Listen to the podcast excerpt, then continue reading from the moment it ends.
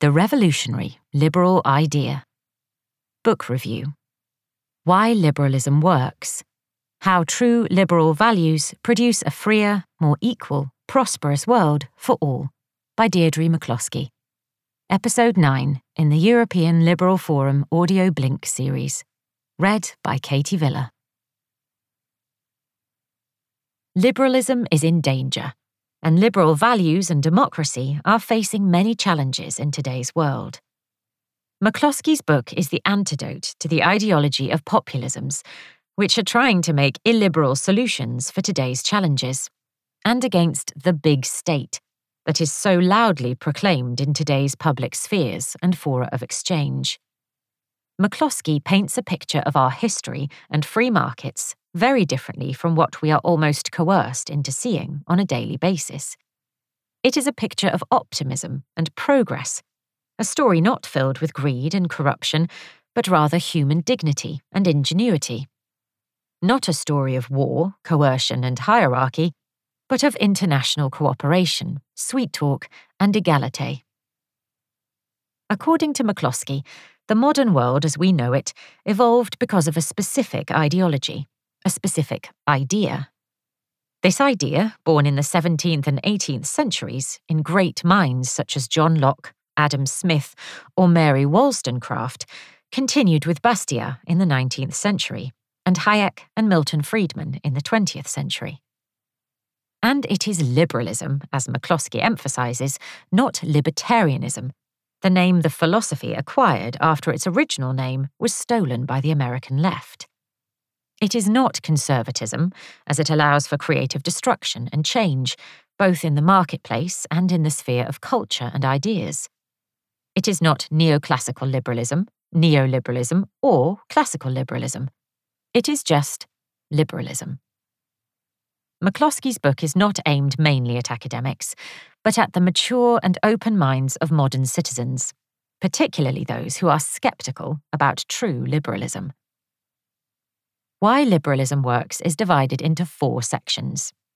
In the first, McCloskey explains why you, the listener, should become a true humane liberal. The Economist continues in the second section with a positive explanation about how the idea of liberalism makes everyone more prosperous, freer, more dignified, healthier, and richer.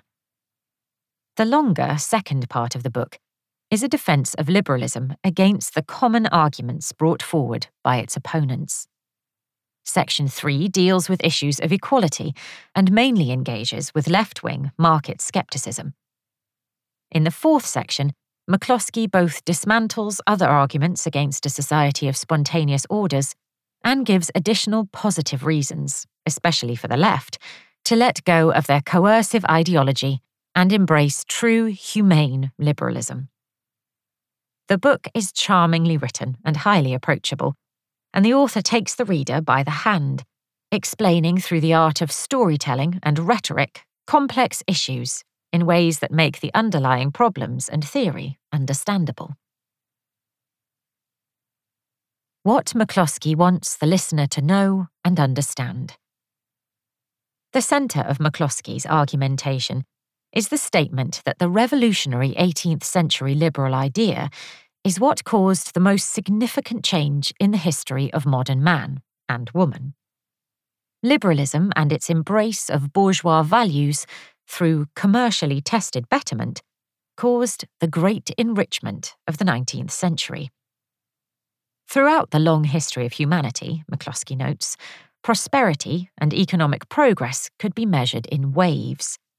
From $1 per person to 3 or maybe $5 per person. This long term stagnation ended in the 19th century, when the GDP of the world exploded into dimensions not comparable to anything before then. The 1800s started a period of drastic and dynamic progress, which continues until today. But what caused it? Was it the exploitation of colonies or imperialism? Was it perhaps slavery?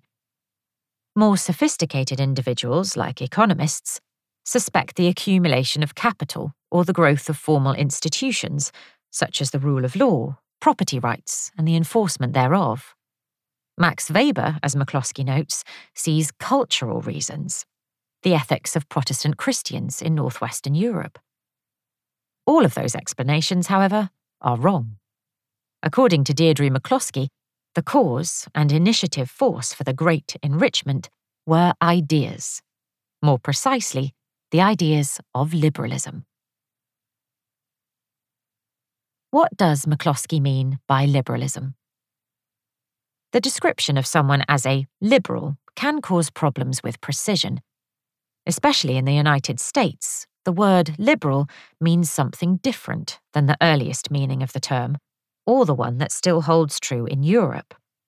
The American liberal, just like the European one, to a large extent respects individuals' right to privacy and basic democratic freedoms, but they are generally quite sceptical towards markets.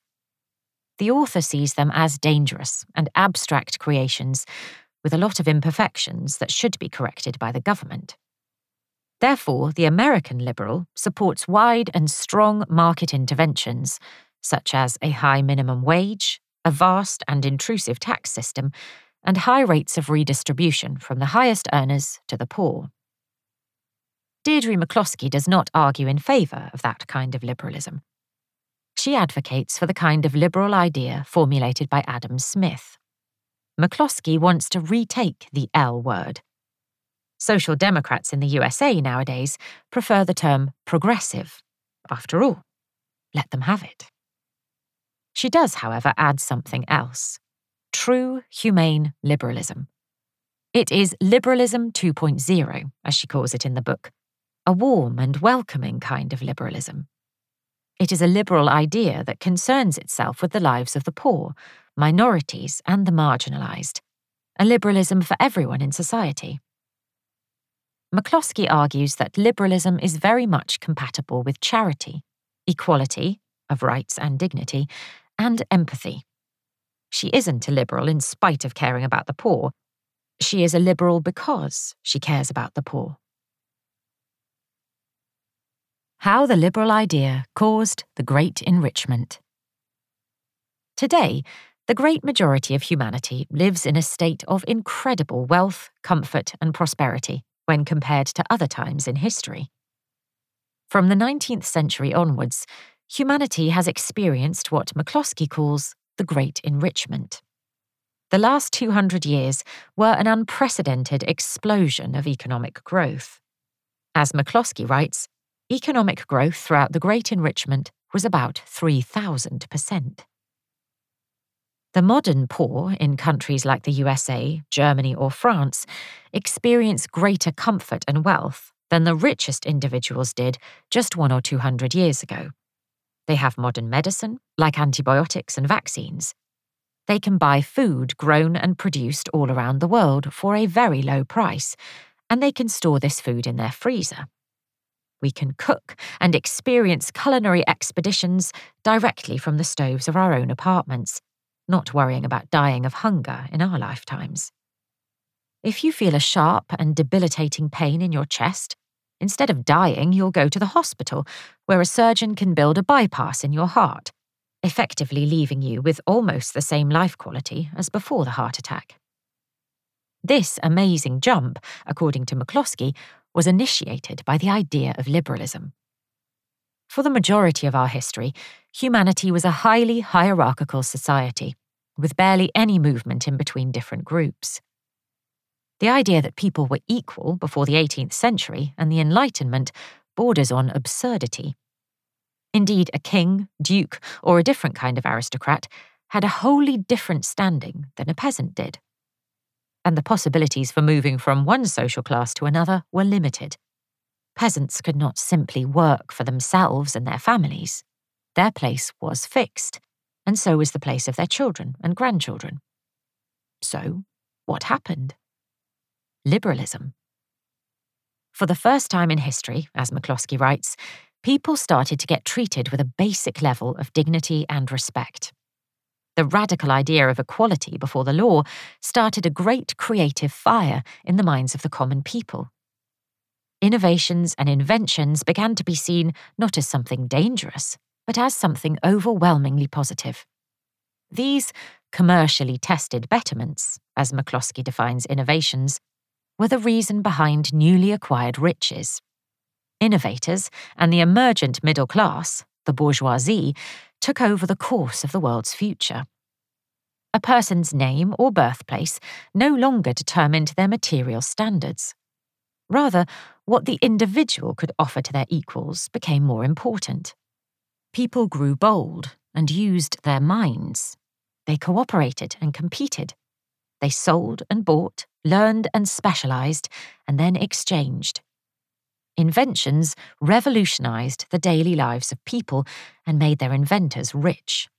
But not forever. Competitors arose, making these products more available to the general population. The creative destruction of innovations became something positive. McCloskey names a variety of inventions that resulted from this explosion of creativity, both in the commercial and in the cultural sphere. She says, Give the middle class dignity and liberty for the first time in human history, and here's what you get the steam engine, the automatic textile loom, the assembly line, the symphony orchestra, the railway, the corporation, abolitionism, the steam printing press, cheap paper, wide literacy, and many other examples. McCloskey claims that this radical change could not have been caused by investment, the accumulation of capital, formal institutions, and property rights. These and other admittedly necessary phenomena have also existed at numerous times in human history. Therefore, according to McCloskey, the idea that the term capitalism used by both proponents and opponents of the economic system, resulted from liberalism is scientifically false. The Great Enrichment did not have anything to do with the accumulation of capital. It was caused by ideas. The broad idea of liberalism gave workers and the middle class the rights, agency, and dignity needed to release their own creative forces as well as their specific ideas, innovations, and inventions resulting from this newly acquired freedom. Capitalism, in McCloskey's view, is a misnomer. It should be innovism, a system of innovation. Enrichment, not equality, should be our ethical goal. But what about inequalities of wealth? Isn't it unfair that some have so much and others so little? Shouldn't we all therefore aim for a more equal society? Shouldn't we favour the progressive taxation of income? Shouldn't we call on governments to redistribute wealth from the rich to the poor? Why can't we just confiscate the money of the billionaires who spend their money on private jets, cars, and travelling the world when so many people have to struggle every day? Contrary to popular opinion, the answers to those questions are not that simple. In fact, even claims of rising inequality aren't necessarily very accurate. According to the evidence presented by McCloskey, such statements are a vast oversimplification of what is happening. She says, The rich became richer, true, but the poor have gas heating, cars, smallpox vaccinations, indoor plumbing, cheap travel, rights for women, low child mortality, adequate nutrition, taller bodies, doubled life expectancy, schooling for their kids, newspapers, a vote, a shot at university, and respect. The poor are therefore the biggest beneficiaries of McCloskey's innovism. Yes, the rich are getting richer, but the poor are getting richer too. So, does equality matter? According to McCloskey, the whole problem of relative poverty is related to a fundamental misunderstanding. The ethical goal should not be a society more equal in outcomes, but a society in which the poorest also live according to high material standards. The aim should not be to make everyone more equal, but to make everyone richer. It is simply irrelevant from an ethical point of view whether inequalities occur in a free economy. In fact, the liberal market economy does have significant equalising properties in the aspect where it matters, which is consumption. McCloskey argues that the great enrichment, resulting from commercially tested betterment, leads to the vastly more equal consumption of basic capabilities and necessities. She underlines the findings of Donald Boudreaux and Mark Perry, who in 2013 argued that relative household spending on basic necessities has continuously decreased in relation to disposable income. In 1950, families spent 53% on basic utilities food at home, automobiles, clothing and footwear, household furnishings and equipment, and housing and utilities. Twenty years later, it dropped to 44%. It was just 32% in 2013. But the argument gets even stronger. McCloskey quotes great liberal economist Steve Horwitz, pointing out that the quality of goods and services has also been increasing. According to Horwitz's analysis, the notion that the poor in the US are becoming poorer is not only wrong, the opposite is true. McCloskey quotes Horwitz Looking at various data on consumption, from Census Bureau surveys of what the poor have in their homes to the labour time required to purchase a variety of consumer goods, makes clear that poor Americans are living better now than ever before. In fact, poor Americans today live better by these measures than did their middle class counterparts in the 1970s. But wait, even if the material levels of the poor are rising, widening inequality might still be a problem. McCloskey quotes Robert Reich, declaring that this widening inequality prevents social mobility. That is, the possibility to advance into a healthier class in society. That argument, however, is also dismissed with the help of Horwitz, summarising a study by Julia Isaacs on individual mobility between 1969 and 2005. 82% of children of the bottom 20% in 1969 had real incomes in 2000 that were higher than what their parents had in 1969. The median real income of those children of the poor of 1969 was double that of their parents. But shouldn't we still aim for more redistribution? Thus, McCloskey supports the absolute enrichment of the poor instead of the goal of more equality. Material levels among the poor should be rising, and, contrary to popular opinion, substantial social mobility still exists. Provided that the goal is to make the poor richer, though, is it also good to aim for redistribution?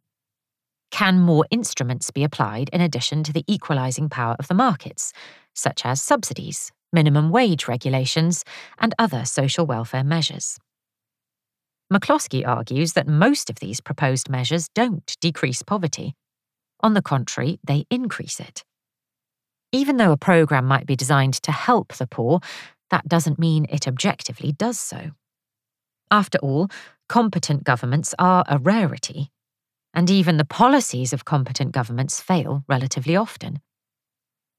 Wages and profits in a large society cannot be as easily redistributed as in a small community, like a family. The market is a Hayekian spontaneous order in which prices communicate important information about the supply of and demand for goods and services in the economy. The information supplied by prices is an important incentive in the decision making process of all market agents an occupation which requires an extensive amount of education and training, the services or products of which are in high demand, must therefore be compensated accordingly. High wages are an important incentive on the job market. In a freely functioning market economy, the supply curve adjusts. Consequently, more people enter the business. In this respect, McCloskey argues that these price signals are crucial for the functioning of the market. Without the incentive of prices, there are fewer reasons for specific specializations, thus decreasing the productivity of the whole economy and therefore making the pie smaller. Additionally, the redistribution of wealth via taxation cannot continue endlessly. Even if we assume that we can redistribute a portion of the wealth of the rich to the poor, we cannot expect the wealthy to continue to deliver. the effects will be dampened, and the results, while significant in the short term, will not at all reach heights comparable to the 3,000% growth of the Great Enrichment in the long term. An especially harmful social welfare measure, which McCloskey spends a whole chapter on, is the minimum wage. The Economist points out that the minimum wage was initially designed to damage people of colour and women. According to the author, the minimum wage is historically a chauvinist and racist invention designed to keep blacks, women, and minorities out of the markets. McCloskey explains further Race suicide theory, adopted with rare exceptions by most social scientists before National Socialism shamed it, held that the inferior races with low wage standards would drive down wages of Saxons, thus reducing their fertility unlike the wretched blacks and immigrants who would always have large families. McCloskey provides multiple quotes from leftist and progressive economists at the beginning of the 20th century to demonstrate the complete moral depravity of social engineering back then. For instance, economist Thomas Leonard says The minimum wage was the holy grail of American progressive labor reform and a who's who of progressive economists and their reform allies championed it. And removing the inferior from work benefited society by protecting American wages and Anglo Saxon racial purity. And again, a quote from British socialist Sidney Webb Of all ways of dealing with these unfortunate parasites, the most ruinous to the community is to allow them to unrestrainedly compete as wage earners. As McCloskey points out, they unmistakably show the racist goals and sentiments surrounding minimum wages. Unfortunately, unlike many other governmental measures, this one was actually highly effective. According to Thomas Sowell, whom McCloskey quotes, the minimum wage has had a drastic negative effect on the unemployment rate among young black males. Unemployment among that group from 1971 to 1994 never fell under 30%, frequently oscillating around 40 or even 50%. As Sowell points out, the damage is not merely short term, as low wage jobs are usually entry level jobs, which enable young people to gather experience and references to get higher paid jobs in the future. The lives of those especially poor individuals were, and are damaged by regulations effectively prohibiting them from working. What should be done? In order to facilitate the enrichment of the poor and the flourishing of our entire market based society, McCloskey proposes a set of measures. Some of them are listed here. Most importantly, the government should not worsen the situation of unqualified workers with regulations such as minimum wages. It should not push young men into criminality by taking away their ability to provide for themselves through wage protections and harmful zoning, while simultaneously creating incentives to become criminals through policies like the war on drugs. It shouldn't engage in counterproductive social programs like public housing. The government should not interfere with markets through the prevention of competition. There is no reason for most occupational licensure measures to prevent entry into the occupation and therefore raise wages for privileged cronies. There is no reason to protect and restrict corporations from competition originating abroad. While basic education should, according to McCloskey, be paid for by taxation, the service of education does not have to be administered by the government. Give families vouchers that they can use in private institutions, thereby allowing different models and innovation. Instead of a minimum wage, argue for a minimum income, like the negative income tax of Friedman, providing the poor with the most effective help they can get without taking away their ability to work. Most importantly, allow the magic of commercially tested betterment to work. Treat people like grown ups let them make decisions and mistakes. Let them cooperate locally and globally. Allow them to pursue their individual goals through aspiration. Lead the invisible hand of the free market to the enrichment of the entire world. Do not disturb. Let them be. Why we have to protect the liberal idea from illiberal forces. McCloskey's book shows the great benefits we have derived from the liberal idea since its acceptance in the 18th century. Yet, liberalism and freedom are always in danger. Tribalist, authoritarian instincts can easily cloud the judgment of individuals and whole nations. And the devil is in the rhetoric. It starts with words. McCloskey strongly criticises the quasi mercantilist rhetoric of many experts, portraying markets as a competition between nations and countries. War metaphors, as well as a focus on the relative economic power of countries, are based on a faulty understanding of economics. The pessimistic visions of illiberal actors diagnosing and predicting the economic decline of the West are a real threat for the liberal order that has ensured the prosperity of the developed world. Contrary to self proclaimed experts' statements, Great Britain hasn't declined. There has been no degradation, but, just like in other European countries, a steady continuation of economic progress. Neither is the US in decline. Markets and trade are not zero sum games. The relative position of a country is not even a secondary concern. Absolute growth and progress are more important. McCloskey argues that we shouldn't be worried about China, India, or South America catching up. We aren't harmed by their progress. Their enrichment isn't achieved at our expense. Contrary to the violent and economically illiterate rhetoric, we should be happy about global enrichment. The enrichment of our partners not only enables them to buy more from us, it also lets us profit from new inventions, new innovations, and a sea of brilliant and concentrated minds. Trade isn't war, it is peace and cooperation. Why liberalism works shows how the idea of liberalism has materially, ethically, and spiritually enriched the world. Markets are more than the great egalitarian mechanism, providing people in the modern world with a level of wealth unprecedented in human history. They've led to great cultural flourishment and progress. They've enabled the common man to innovate and raise himself up from the past hopelessness of his poverty.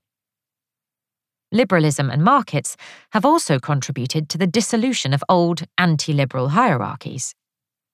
The liberal idea and markets empowered women to emancipate themselves from the patriarchal orders of society, which had been the standard throughout most of human history. This radical idea started a chain reaction. It gave people hope and dignity. It gave them boldness and aspirations. It gave them the room to dream about a society in which everyone, no matter what race, no matter what gender, no matter what background, could achieve their aspirations. Liberalism liberated and keeps liberating marginalised groups such as women, immigrants, and the LGBTQI community. Governments and their coercive actions do not protect the weak. In fact, through discriminatory legislation like punishments against homosexuality or the enactment of the minimum wage, governments have often been a force emboldening the evilest elements of human nature. It was the liberal idea that started to transform the world, step by step not with immediate results.